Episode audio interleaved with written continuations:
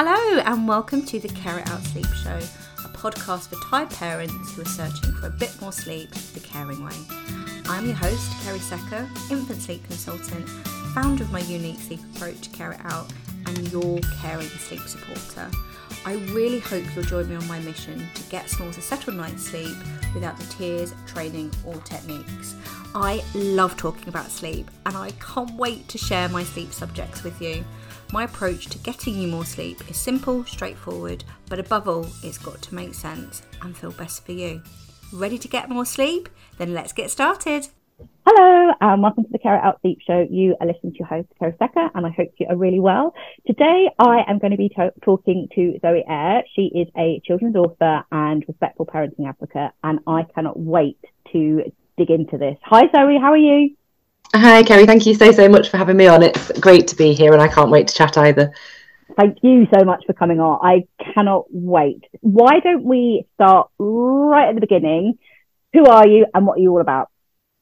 So I'm Zoe Ayre. Um, I'm a children's book author of a book called I Will Hel- Always Help You Sleep, and I run the Respectful Mum Instagram account. So I essentially share a really honest view of motherhood um, and my gentle parenting journey. Um, I try and keep it really real on there, but also give a lot of um, tips and advice about gentle parenting and respectful parenting. Yeah, absolutely. I can't even remember how I came across your account, Zoe, to be honest. One of those things. Um, but I was so glad I did because it's amazing. I love your honesty. I just, I really hold honesty very dear to my heart. And yeah, just really honest, really real. And most, uh, above all, it's super responsive and gentle. And I think people really need to see that side of parenting. So if you're listening, I'll put your Instagram handle in the show notes, but it is well worth checking out her Instagram page. It's amazing. Uh, thank you. And, I also massive fan of your book as well. Talk to us why how did that book how did your book come around? Um so it kind of started with me looking for something that I wanted to read. And there's, there's a quote about if there's a book you want to read and it's not out there, then you need to write it. Um, and I was looking for something that just resonated with me as a respectful parenting in terms of my approach to sleep. Um, and I'm on quite a lot of those Facebook groups where it's, you know, for example, biologically normal infant sleep or co sleeping groups. And I saw lots of people talking about the same thing and saying, What are your favourite books? And there just wasn't anything that really ticked those boxes that showed a family being responsive. You know, you might have books about animals that like a cuddle with mummy, but there just wasn't anything that showed and represented how my family looked um, from that kind of approach. And so I sort of started diving into it and thought, I actually think there's a real niche here that I want to read it. So I'm sure other people will too. And um, I just thought, well, why not? It's a great, a great thing to do. And it gave me loads of um, really positive ways to sort of divert my energy and to, to really put a lot of effort into. So I really enjoyed the process as well. Oh, I think that's always really important is enjoying the process. It's never about the end goal most of the time. It's it's getting to that point, isn't it? Yeah, exactly. And then in terms of success, you don't worry so much about, you know, the figures and everything else. It's it's a process that you want yeah. to do for other reasons as well. Yeah, hundred percent. And I Zoe very, very kindly gifted it, gifted a copy of the book. I will always be honest about that. Um, and I absolutely loved it. It's one of Betsy's favourite books as well. And you as you said, I think you every family can see themselves represented in those pages for sure.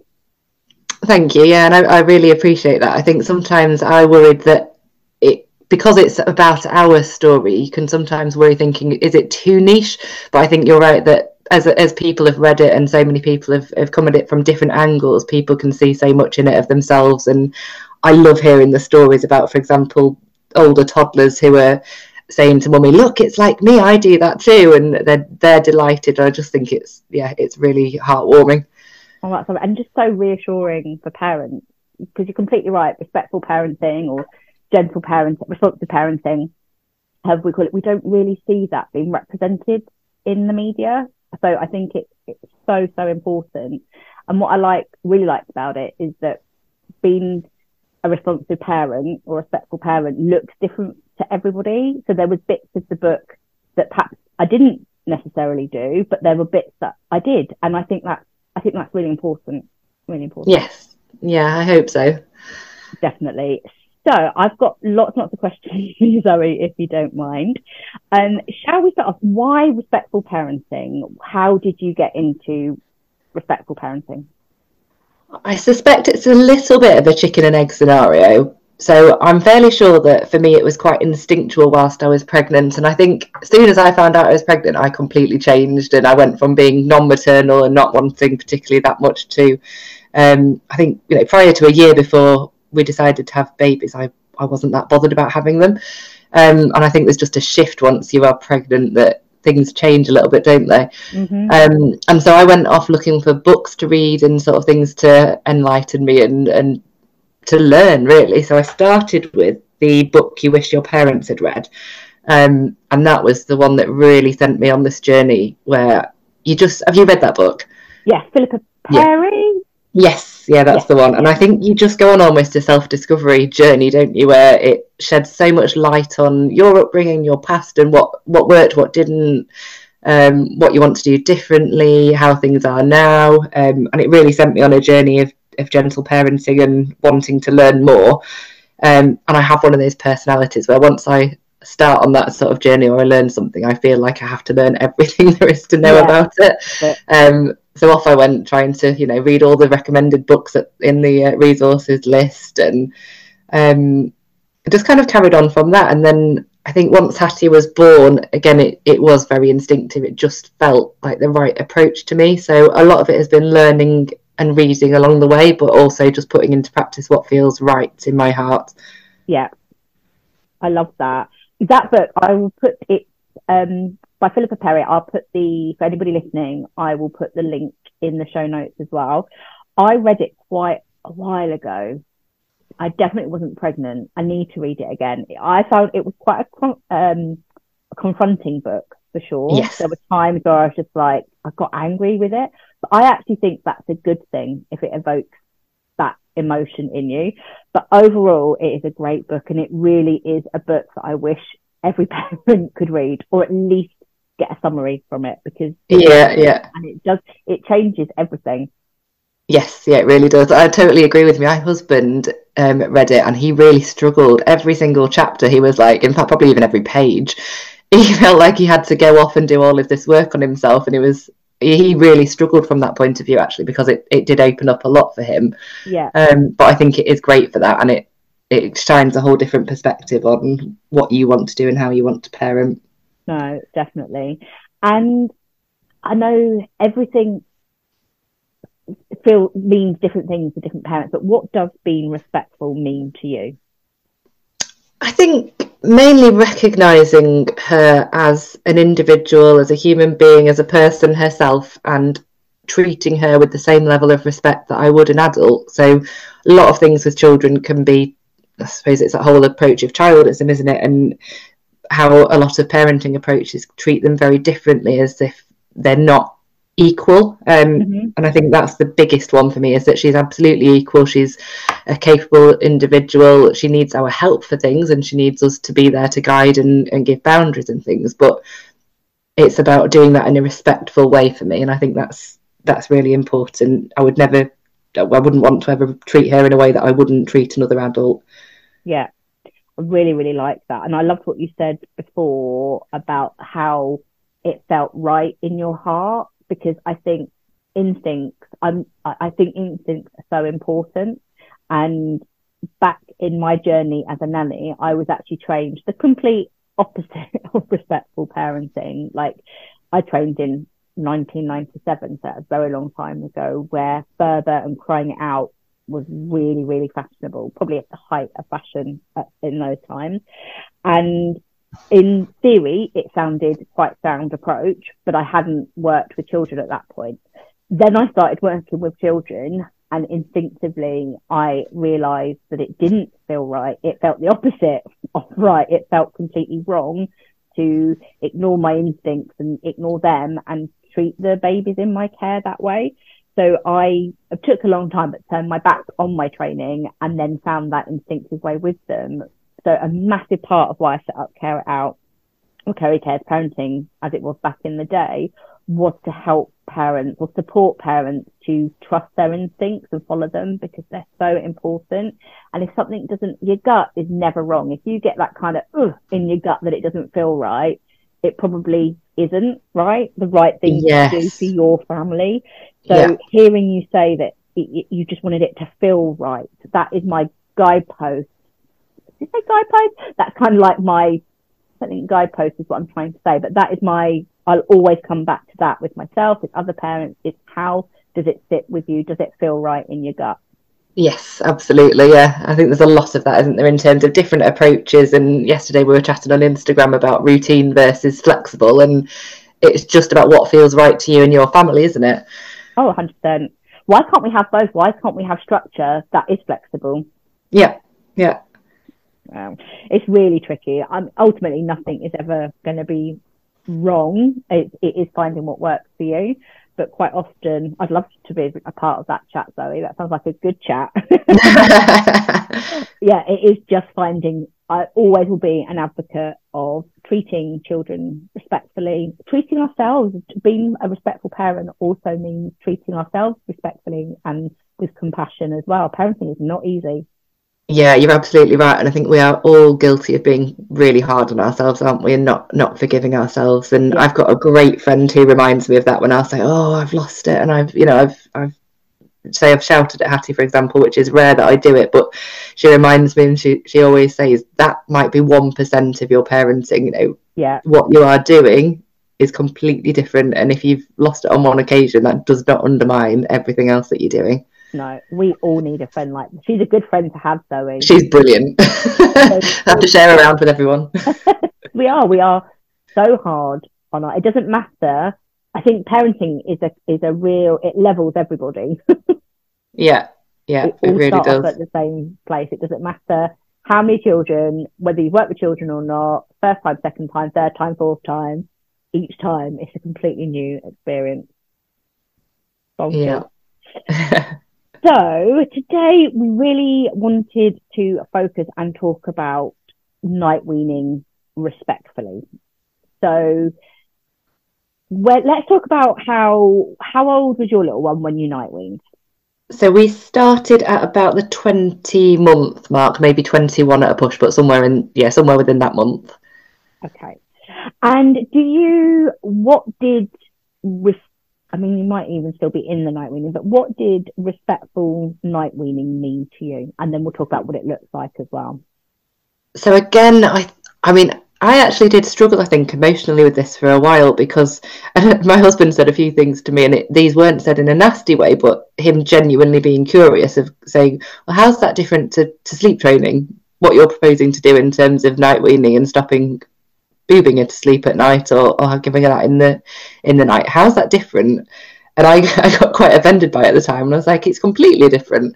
Um, and I think it's about how you do it, isn't it? And that you're there responding throughout. And yes, there might be tears, but you are there all the time, responding and showing that they're loved and they're cared for, and that you are there. Um, and I think that was the way I wanted to do it was that I would never leave her alone crying in those circumstances. It would be, yeah. I'm there with you.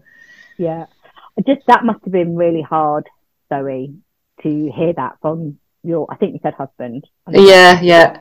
Really, really hard. And it's such a weaning is such an emotive subject. In fact, I have only recently started within the last probably 18 months to two years, which I, feel is quite recent, um, actually having like public conversations about night weaning because it always, always brings up, always so personal and it always brings up massive emotions.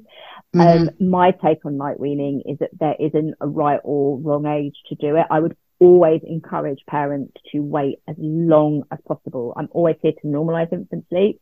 It's normal to need night feeds, however many any age and night feeds are never a bad habit. They're never wrong. If they're working for you, we don't need to stop. 100%. yeah. Yeah. And on the other hand, I'm also really pragmatic with it.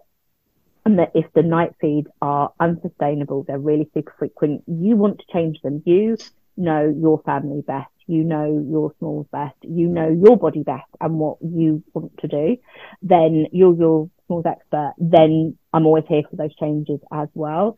But I'm always honest that there's always going to be tears. I think, yes, we can do it respectfully, but I always want parents to go into night weaning, not because we never know what it's going to look like, but being realistic about it, that we, that there's always going to be tears. Was that your um, experience of night weaning? So I actually was really pleasantly surprised by how well it went. Um, so I was reading back before before this podcast actually on my notes. So I've got a highlight on my Instagram page of what our nightly weaning journey looks like. Um, and you forget, don't you? It's only in the last few months, but you kind of forget how things went. Um, and it was fascinating reading it back even now. So the first night we had about 20 minutes of tears and it was it was proper screaming and crying and she would not let me you know when they won't let you touch you they won't let you cuddle yeah. you um, and so i just kind of stayed there throughout. I was really calm. I just sort of kept saying i love you. I'm here for you. I know you're sad. I know that you're struggling with this and really just being there for her. Um, and after 20 minutes she just reversed into like this little mini spoon position and just went to sleep in that kind of cuddle. Um, and this hasn't been repeated since, but night two, she went to sleep within three minutes. Yeah. Which was insane. She cried for two minutes, snuggled in, and was asleep within one. Yeah. Um, and that was crazy. And she she did very quickly start having longer stretches. The bits that we struggled more with, I think, were the middle of the night wakes because she was tired. She's you, nobody's thinking the same way, either whether whether that's the child or you. Um, and the middle of the night ones were a bit more difficult. Yeah. Um, but again, not that long. So I think maybe on those first few nights it might have been like five minutes of tears and then back to sleep again. Yeah. Um, so I think we really had a lot of success very quickly with the getting to sleep and the removing that feed to sleep, which is what we chose to do. I know a lot of people carry on feeding to sleep and that works for some people. We decided not to. Um, but I had a lot of success with that. And she just seemed to get that delineation between right last feeds downstairs once we're upstairs and going to bed then you don't have any more until until the morning and that just yeah. seemed to work for her understanding yeah um the bit that i have not and still have not been able to master is getting past about if she wakes up any time after 4 a.m i cannot not feed her because she yeah. literally will not be consoled um, the other night I tried it. I think I went in at four and I was saying, no, not until the morning, not until the sun comes up. And she she cried for 45 minutes. Yeah. Um, and that felt awful actually. I think my brain was doing silly things to me because I was shattered and I was like, nope, you've told her that, you need to carry on, you need to stick to it. And then after after a while I thought, what am I doing? Just just give her the milk, she'll yeah. she'll go back to sleep. And she did. Um, and then actually she was great because she had the feed on both sides. And then I've started using a technique of saying that I'll count to 10, um, not in that kind of, oh, you've got 10 seconds left, but in a, a really nice kind of excited way. I tend to say to her, we've got 10 more seconds and then boobies are going to go away again. And, and I do a really nice count for it. And that seems to work really well. Yeah. Um, and on that occasion, after she'd been crying for it for quite a while, gave her that, did the 10 seconds, and then she was okay and went back to sleep in a cuddle again. Yeah. Um, but yeah, that's the bit we're struggling with is 4 a.m. onwards. You give her it, and otherwise it's yeah, game over. Yeah. Um, and I don't know if that's just the time of the morning that they're they're starting to wake up. They don't have as much sleep pressure by them, but also she's still too tired to want to wake up. It's a really difficult time, isn't it? Yeah, I'm going to come back and talk you through that, and hopefully give you some like pointers if you want some. Um, mm, absolutely we can go through that. But I just wanted, there were just a couple of things that you said there um, that I think is really worth unpacking there. So it sounds like working on feeding to sleep first sounds like that really worked for you. And again, there's no right or wrong when it comes to weaning. Um, some families do decide to work, keep the breastfeeding at bedtime and then work on the night wake ups and that works for them. Some decide to work on removing the feed first and then working on the night. Again, can't stress this enough. There is no right or wrong way around to do it, but I would generally suggest my general advice would be to work on the feeding sleep at bedtime first because for some it's never a guarantee or game changer because nothing ever is and nothing works for everybody. But for some, working on the bedtime has a massive impact on the night. For some, it can reduce the wake up anyway. And for some, that's Um, it makes it like never easy, but it can make the night wake up, putting those boundaries in place easier at night time. So what I would suggest to families listening, if they are looking at starting weaning, would be if it makes, if you're happy to move away from feeding to sleep at bedtime, it, you don't even have to stop it at bedtime. It's just about moving the feed slightly earlier in the bedtime routine. Work on that first and then the nights. It's very rare that I would suggest working on nights and every single wake up to begin with. And then if that um, doesn't make sense to you, keep the feeding at, bed, at bedtime and then work on the night. And then in the unlikely event you can't make progress with the nights, you could always come back and try moving away from the feed at bedtime first and then trying again uh, with the night time. And then the middle of the night is always really tricky. Um, it can get hard, but it sounds like your little girl really responded to that. She was 20 months, did you say? Yeah, 20, 21 months. Yeah. yeah. So that that whole explaining to her, I love that. I haven't, that's not something I would use having a little countdown. Um, I'm definitely learning today, but that really having that, um, like counting to 10 in a happy, positive way really worked for her because she could understand that in however long you were counting down from, the booze was stopping after that. So that sounds like that really worked as well.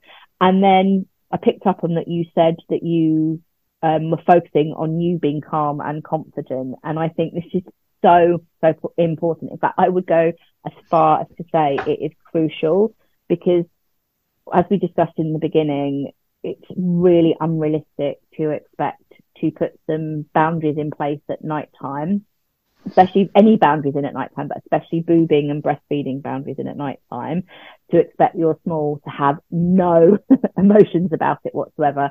Big boundary they're very small people. They're going to have big emotions about it. And I feel exactly the same way as you do, Zoe, about tears. I'm, I'm quite pragmatic with them that if we are night weaning and making a big boundary, we do need to accept that tears are unavoidable and it's all part of the process.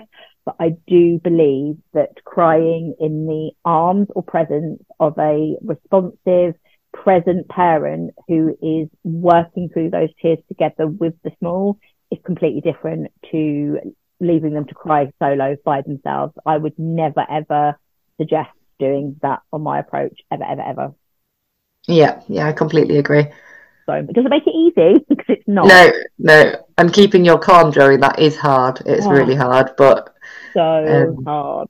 Did you find anything in? I think it's the reason why it is important to focus on your calm and, and be confident is that when you are putting in big boundaries for your toddlers or children, they need to change is strange and doing something different, it can unsettle them, even if you're there with them. So a massive part of the process is helping parents to feel confident that they're doing the, the best or the, the, the thing that is going to work for them, but also they are confident about that and try to stay calm because when your small is upset and you're putting in a boundary, they look to you to how to be about that boundary. And it's so hard not to be calm and confident. But if we are anxious, stressed, nervous about that, they can see that and then they think, well, if my parent or caregiver is getting on edge or anxious or upset about this, then I need to be that boundary isn't safe to put in place. Does that make sense?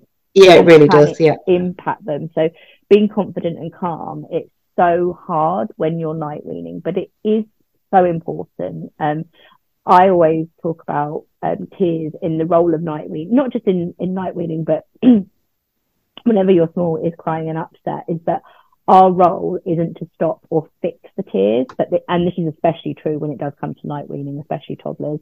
Our role is to empathise, acknowledge that that boundary is is hard for them, let them know we've heard that, and then reinforce that boundary. And that's exactly what you did, Zoe. You, when she was upset, you stayed there, you explained to her that it was hard, that you you heard her, and but you still put that boundary in place by being with her and cuddling her, which I, I think that is an amazing thing to be able to do for our little ones is to sit with them while they're having those shizzy feelings. Yeah, yeah.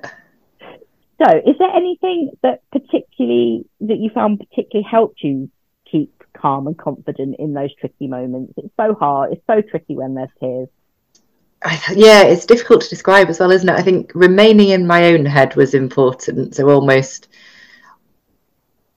kind of just like repeating things in a really calm way, and it's it's a bit existential, isn't it? But kind yeah. of trying to be outside of your own self almost to keep yeah. to keep yourself away from how it feels.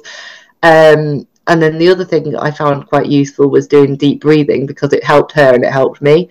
So sort of saying to her, shall we do some deep breaths together? And if she would let me hold her, then, you know, holding her close to me whilst we did some really deep breaths and that helps you as much as it does them. Yeah. Um, so I found that really useful. That's honestly breathing. It can, when you say just breathe, it sounds so basic. just breathe. Um, but it does really help. Breathing, taking nice big belly breaths really, really helps calm our, um, helps keep us regulated. And yep. the more regulated we are, the more we can help regulate our snores because a de escalated adult cannot calm down a, a child. It's absolutely impossible. Um, yes, yeah, it is. It's completely difficult. Yeah, impossible. Hard, which is why being calm and confident does help. Um, so did you, do you mean when you kept out of your head, did you mean that you, I love a mantra, by the way, as well, like just saying the same thing, breathing mantras, sounds so basic, but they all help. Do you mean when you said being out of your head, do you mean that you were talking yourself through it aloud, like commentating? It's really hard to describe. Um, it is almost like a little bit of an out of body experience. I'm going to sound like a right weirdo, aren't I? No, not. um, but yeah, a little bit like you kind of just being really existential, away from yourself, but just repeating the calm things. And um, so, yeah, a bit of it is narrating what's happening, but repeating those kind of mantras of "I love you, I'm here for you." Showing that you understand the emotions, all of that side of things. I just found that that calmed me as well as her. Yeah, I love it. A, a, tool for two, I like to call that.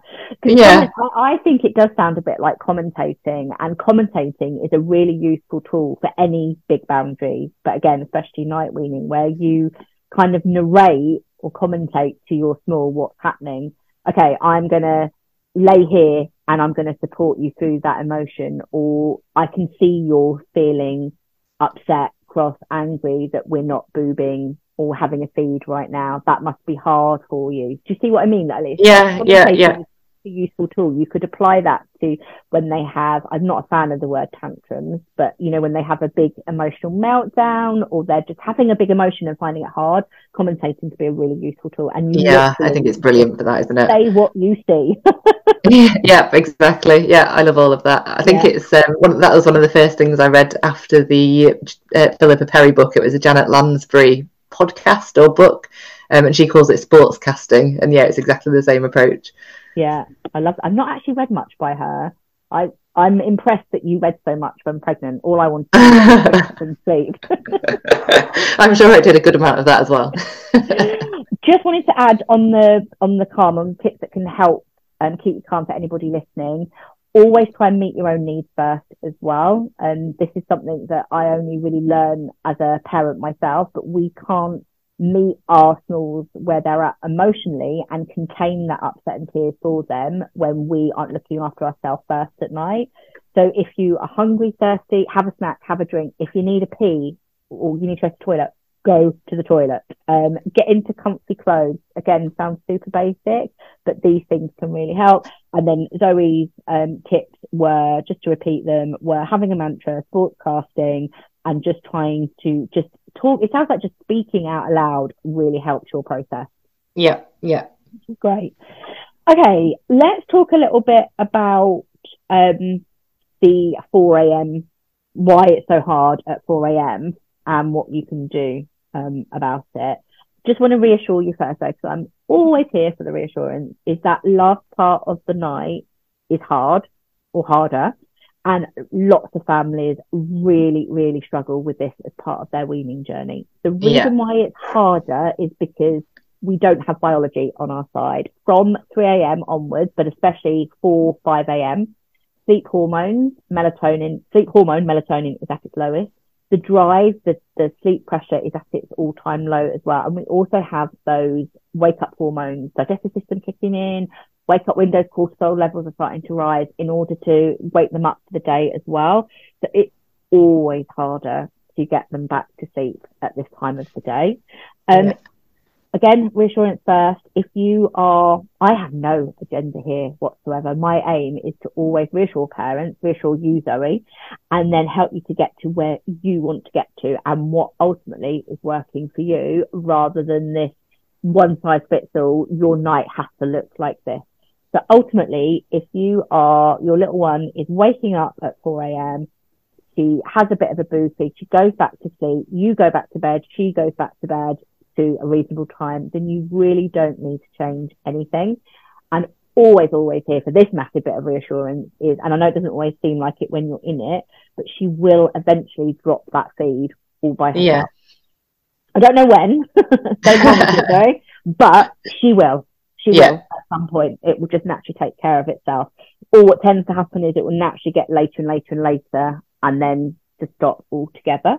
Yeah. Um, however, if you did want to work on it, what you could try to, and I'm going to be honest, it, it ties into what you were saying earlier that at night time, you're always tired. Making changes at night time, especially night weaning, especially in the early hours of the morning, is always really tricky because your drive to sleep is always really high at night time. You just want to get back to sleep. So yeah. making any change, it's really, really tricky. And again, I think it's really important for parents to acknowledge that and accept that that is all part of the process. But that those feelings are usually temporary. The tiredness is usually temporary if we make progress.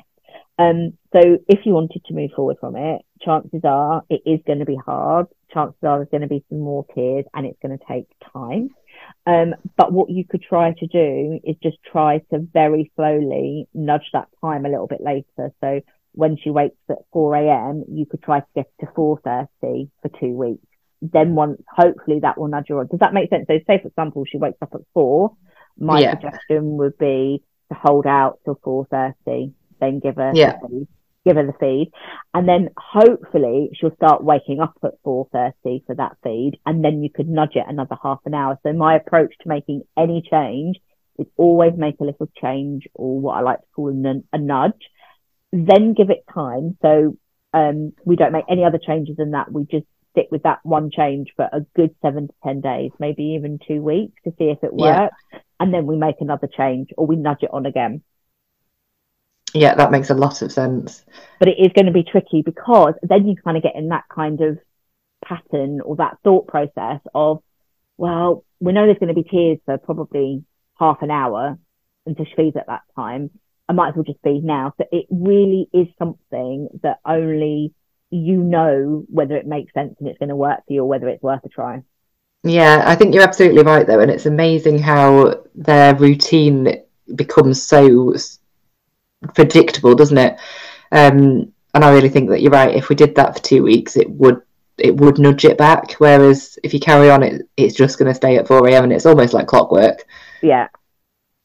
It's, it is tricky. I, I'm quite, I'm always honest. Sorry, I can never say for sure, especially because this is the first time we've actually had a proper, other than on Instagram, it's the first time we've had a proper chat. So I, this is completely out of context for me. I know nothing about you Yeah. apart from like your weaning journey sounded like it really worked for you. And I'm so happy to hear that.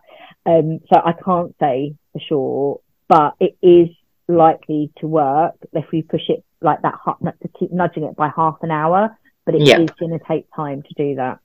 Yeah, It's so hard. And for some little ones that um you can like you've night week up until four AM, she knows that there's, you know, boobing isn't an option. But it uh, until that time, it's funny how they they know that as well. Like she, she will wake up before then for sure because no one sleeps a solid um solid chunk of sleep for that long.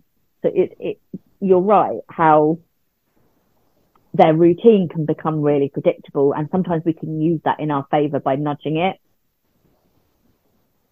Does that make sense? It does. Yeah, it makes a lot of sense.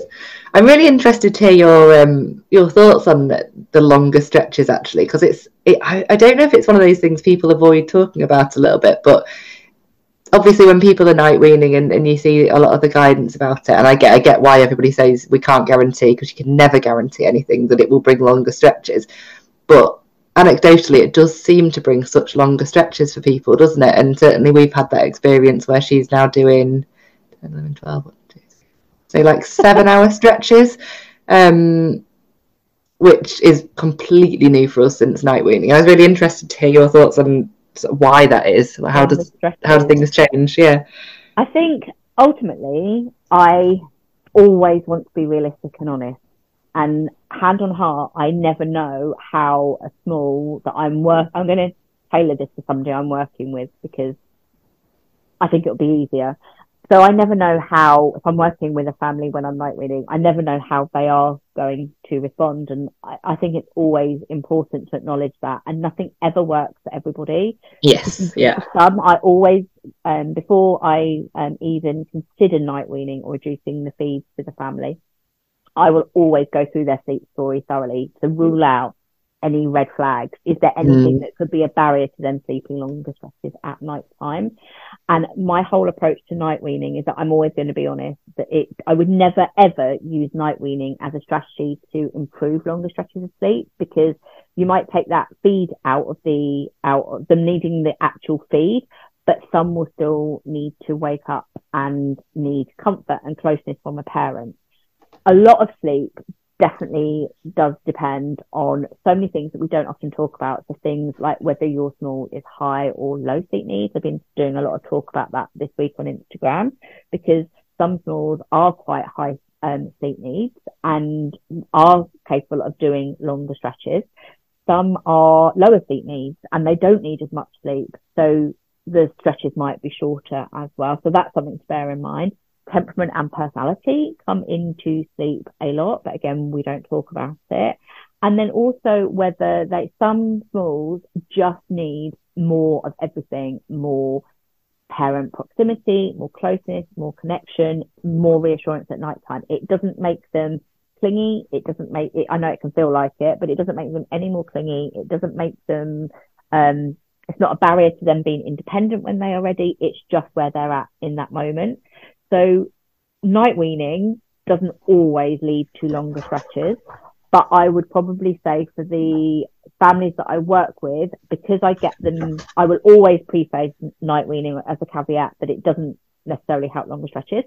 But for families that I'm weaning with in one to one, we make sure that we address absolutely everything possible so that when we do reduce the, we move the feed out of the equation at night time, then it gives us the best chance to have longer stretches. And it does make sense if they are, if your small is waking up to have a feed, like they're waking up just for that. I don't mean just for that feed, because feeding at night time is not just feeding, it's proximity, it's closeness, it's comfort, yeah, it's yeah. safety, it's all of those things. But if you, if they are waking up for a feed and we put that boundary in place that that that's not happening, chances are if you've got all your other steps in place, they'll stop waking up because they know that that feed is not coming. Does that make sense? It does, yeah, and that's really nice to hear actually, because that just feeds back into the whole. They will do it when they're ready. Oh um, yeah, they will. And that's that's why I left it a long time with Hattie because I felt well. Firstly, the understanding was there as a toddler, and her age, she just got it and she understood a lot more. But also, there was no way she was ready to do that earlier. So I, I, think, yeah, I think that totally makes sense. If I'd tried to do it at a year, for example, well, she just wasn't ready. Yeah. You ultimately know when you are ready for weaning. And this, we've kind of gone full circle now. It comes back to weaning is such an emotive and personal subject. You've got some approaches out there that say you, from six months they don't need any night feeds. They're capable of sleeping through the night. I do not buy into that whatsoever. no, neither do I. From six months to eight months, our sleep was an utter shiz show. It, it was the oh, worst yeah. it's ever been. It was horrendous.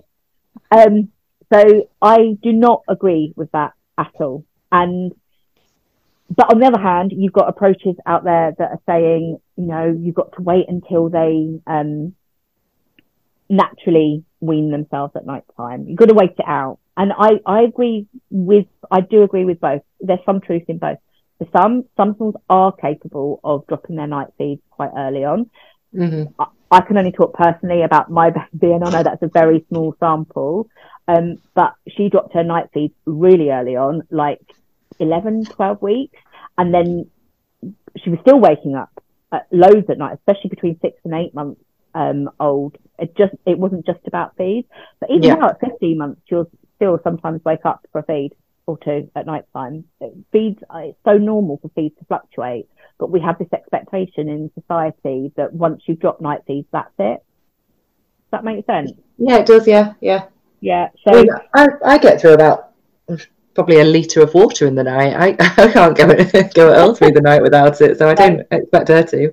Yeah, exactly. So I think there's so so much pressure to do one or the other. So there's no approach is right. And if again, I'm always here for reassurance. If waiting it out is working for you, your sleep is settled, sustainable, everything, you're just happy. You don't need to make any changes. And as I said to you before, Zoe, they will eventually night weans themselves without you having to do anything. I'm always going to be honest about that Yeah, where I come yeah. into it is if the feeds are, it's not necessarily about age on my approach. It's when you feel ready because for me, it will always, I'll always be an advocate that the parents of that child, baby, small toddler, are the experts. And if you've got to that point where you want to wait, I'll always encourage them to wait as long as possible. I would always recommend not even looking at night feeds until at least, and this is the very, very earliest, at least six and a half, seven months. Like I wouldn't suggest night weaning until they're on three meals a day because it just doesn't make sense to look at it before then because not that I believe that feeding them, getting stuffing them full during the day is going to help with the night wake up. Again, wouldn't use that as a strategy, but introducing solids can change sleep sometimes for the better, sometimes not for the better. So, and it's such a big change anyway. So it's worth doing that first before even looking at the feed. Um, I'm here to support parents to night wean when they feel ready, not because they feel that they should or that baby Bob down the road is night weaning or that pressure. It's because they want to do it. Yeah, yeah, that's exactly it. And I don't think I probably said at the beginning actually what prompted me to do it, and it was very much that it's in an ideal world I would have liked to have let her to carry on until she was ready, but I just got really touched out, and I was finding that I was waking up in the morning already touched out, Yeah. um, and that just doesn't set you up for a good day in terms of being responsive. So it was very much recognizing for me in those circumstances, I just felt like I needed to do it so that I felt a bit fresher and more able Yeah. to um to be a better parent. Yeah. And that, I honestly think that is okay. I think sometimes there can be this connotation, well, I've definitely felt it. I don't know if you have, Zoe, this connotation that if you make changes for yourself, you're somehow selfish or you're less of a responsible parent because you're leading that change. It's okay to make any change you want to see with your child ever, period, Yeah. I think. Um, ideally, we do that in a, a, I'll always be an advocate that we do that in a respectful and responsive way, but it is not selfish to, to make a change and put in a boundary that you're not happy with. Yeah, yeah, agreed. Sure. That in itself, Zoe, is going to help so many people listening to this for sure. Yeah, I hope so. It does seem to be one of the things that when I've talked about it on my Instagram, it's probably one of my more popular topics in terms of people, I think, just really appreciate an, an honest approach to it, don't they? Of oh, someone's actually talking about this and you know how it worked, what they what they felt, did it come with guilt and all those sorts of things. And yeah, I think Yeah. it does help. Same, same, same, same. I think, uh, and I think that's why I wouldn't talk about night weaning for so long because every time I did, there would always be, oh, but you know, you, parents should night wean at a set age or a certain age, they still need night feeds. And I'm like, I'm still sharing all of that, but ultimately by putting pressure on parents to do something that just isn't working for them. For example, getting touched out at night time or being tired and not being the parent that you want to be, then it is okay to make those changes. Yeah, yeah, and I hope this conversation shows that you can fully do that in a responsive way. Yeah, or you can absolutely do it in a responsible way. It doesn't make it any. I'm always honest that night weaning is always hard work, Mhm. with whatever approach you choose to do. Like temporarily, you're going going to be tired. It's going to take longer. Um, you're going to get less sleep. It, it, it, it can be really hard work, but that trade off, usually for parents, of all of those things short term, is usually what gets them to the place that they ideally want to be. Yeah, Yeah. And I think um, whenever I talk about night weaning on Instagram, which I, honestly I don't do it that often, but of, when your this podcast comes out, I will definitely be talking around it because that's what we've been talking around today. Lots of parents always messaging to say that they feel so much better hearing. They felt guilty for doing it like young, younger because they felt Mhm. that they should be doing it for longer. But ultimately, it is just when you feel ready to night wean. End of. Yeah. Oh, sorry, it's been. Lo- I really, really enjoyed our chat. Is there anything else you would like to add? 100% this weaning chat is going to help somebody listening for sure. I think so too. Yeah, I've really enjoyed it. It's been quite cathartic in a lot of ways as well. Yeah, it always is. Is there anything you want to add? Any last minute tips for weaning? Last minute tips for keeping parents calm? Anything you'd like to add?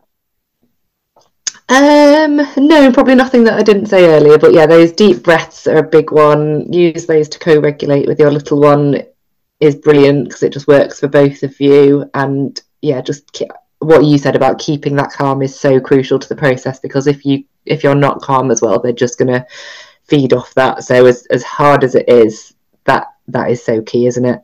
Yeah.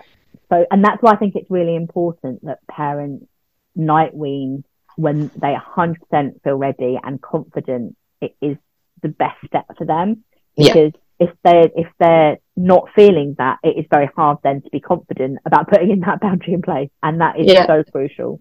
Yeah, and do you know what? If you start the process and you quickly realise I wasn't ready or they're not ready, that's fine. You can abort it. Don't you? Nobody's making you continue it, so Yeah, you I- can I change love- your mind at any point. yeah, I absolutely love this, Zoe, because time and time and time again, it comes up in practice that parents feel like a failure for starting something. They feel like they're giving in or they're undoing something because they've started and it hasn't worked out. Uh, with any boundary, but especially night weaning, if you try something and it doesn't work, it it it hasn't not worked because it's your fault or you're failing. It's it's nine times out of ten, it's a timing thing. Either your small wasn't quite ready, you weren't quite ready. There's something, there's a barrier in um, to night weaning, like teething.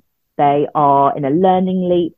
It is never ever your fault or you're failing, and it is always okay to try something, to, try something and then park it and try again if it doesn't work. Whether that's night weaning, changing how they fall asleep at bedtime, transitioning to their own room. If you try it and you realize actually not for me, not for me right Mhm. now, it is okay. You're not going backwards. You're not undoing anything. Yeah, yeah, hundred percent. Really, really passionate about that. And if people want to read your book, find out more about you, Zoe, go and read your um, weaning diary. Where can they do that? Where's the best place to catch you? Um, so Instagram is the main place for me. So it's at the Respectful Mum. Um, the book is available. You can get it through the links on there, but the website is www.therespectfulmum.com, and it's available on Amazon as well.